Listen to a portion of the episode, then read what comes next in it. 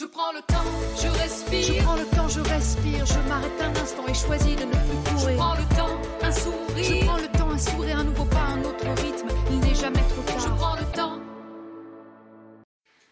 Salut! Esse é o podcast Eu Estou em Análise. Eu sou Letícia Cristina, estudante de psicologia e psicanálise, e aqui eu apresento as minhas novas reflexões sobre a sociedade e as nossas relações. Sejam todos muito bem-vindos ao décimo e último episódio da terceira temporada do podcast. Quero aqui agradecer a todos que escutaram, compartilharam comigo suas experiências, reflexões, percepções, discordâncias. E, é claro, convidar a me acompanharem lá no YouTube, no canal Eu Estou em Análise. Toda quinta-feira tem vídeo novo. Então, gente, ao longo das últimas 10 semanas eu tive a pretensão de dar uma pincelada nesse campo de estudos pelo qual me apaixonei nos últimos dois anos. Reconhecimento entre colegas, entre pares, reconhecimento do que é o seu trabalho real. Importância do espaço de discussão, da hora do cafezinho, as relações no trabalho e a sua relação com o trabalho. Vários aspectos do dia a dia, vários aspectos da organização do trabalho, enfim, a psicodinâmica do trabalho.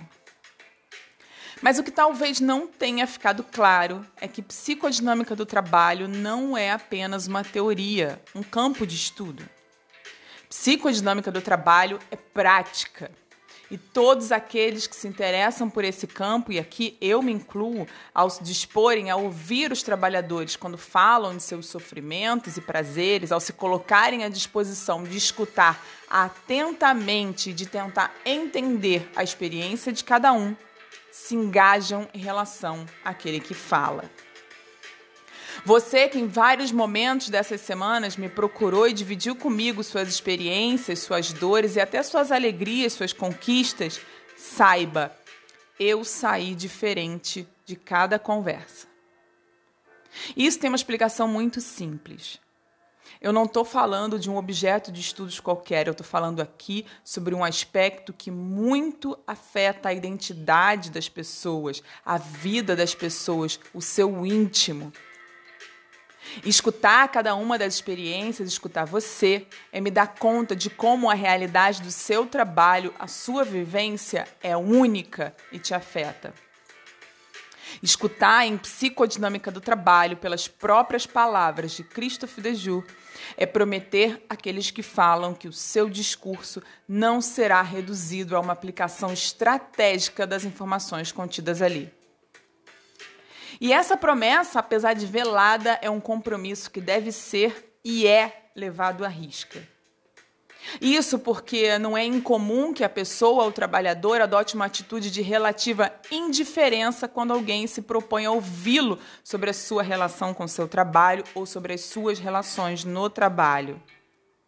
E se essa pessoa demonstra indiferença, demonstra não acreditar mais em nada, é seguramente porque perdeu toda a esperança de que as suas contribuições, suas experiências sejam úteis, possam vir a ser reconhecidas. Lembra da sensação de ter sido enganado, ou pior, de ter se enganado? Pois é. Esse é um processo demorado, como você pode imaginar, não é um sentimento que nasce em você da noite para o dia por causa de uma situação específica.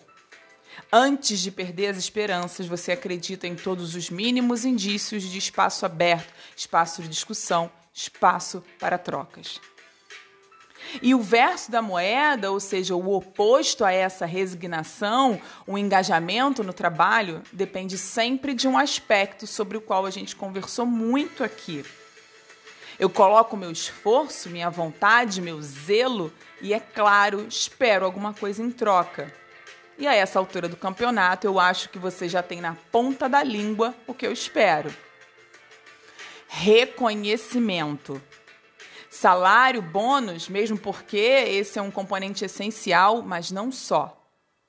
Eu espero também, e igualmente importante, ou seja, eu estou falando aqui de uma coisa mais a outra e não de uma coisa ou a outra. Eu espero também o reconhecimento de que o meu trabalho, a minha contribuição é útil para o progresso do coletivo.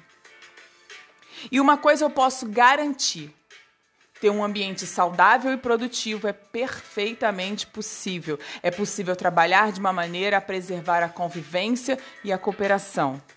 Essa é uma decisão puramente de gestão. Christophe Dejour trabalha com algumas empresas que têm essa prioridade. Eu sei que uma mentalidade e até práticas que pensam e agem pensando na rentabilidade a qualquer custo, ao custo da saúde física e mental das pessoas, dominam o mundo. É difícil resistir.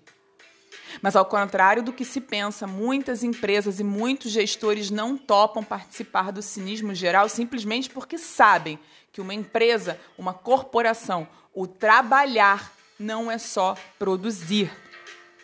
Essas empresas, esses gestores, sabem que há nobreza na produção e que esse não é um aspecto menor a se considerar. Ao chegar em situações de limites, em situações em que o adoecimento e o sofrimento tomam o lugar dessa nobreza e desse orgulho natural que temos dentro de nós, orgulho de contribuir, a gestão se vê na necessidade de repensar a cultura do desempenho. Repensar a cultura do desempenho e continuar a dar resultados muito positivos não é só possível, como é um caminho necessário. As empresas que trabalham com equipes de jura abandonaram a avaliação individual, por exemplo. Avaliação individual que, diga-se de passagem, promove um desgaste geral em toda a estrutura, inclusive na gestão, que, quando vê a possibilidade de mudar a forma de avaliar o trabalho dos colaboradores, sente um grande alívio. E o motivo é bem surpreendente, mas também bem óbvio. A gestão dessas empresas percebeu que avaliar individualmente um trabalhador não ajudava a resolver os seus problemas. Avaliar individualmente uma pessoa não trazia mais rentabilidade para a empresa. E, ao contrário disso, podia ajudar a piorar as coisas. Criar um ambiente onde haja cooperação, sinergias e possibilidade de discussão dos pontos contraditórios, do sofrimento ou até do sucesso é necessário um ambiente de confiança mútua, de lealdade, onde ninguém tem medo de falar. Dejour, com a psicodinâmica do trabalho, mostra isso cientificamente e na prática. Então é isso, gente. Lembrando que para essa temporada eu utilizei como referência a obra do professor e pesquisador francês Christophe Dejour. E como eu sempre reforço, meu objetivo aqui é provocar reflexão e discussão ao redor dos temas. E eu te convido a compartilhar comigo a sua percepção, sua provocação, sua discordância. O meu e-mail é leticia.cristina.eustouemanalise.com.br. Essa terceira temporada fica por aqui. Se você quiser me conhecer um pouquinho mais, dá um pulinho lá no www.eustouemanalise.com.br. Um grande abraço e até a próxima! Je prends le temps, je respire. Je prends le temps, je respire. Je m'arrête un instant et choisis de ne plus courir. Je prends le temps, un sourire. Je prends le temps, un sourire, un nouveau pas, un autre rythme. Il n'est jamais trop tard. Je prends le temps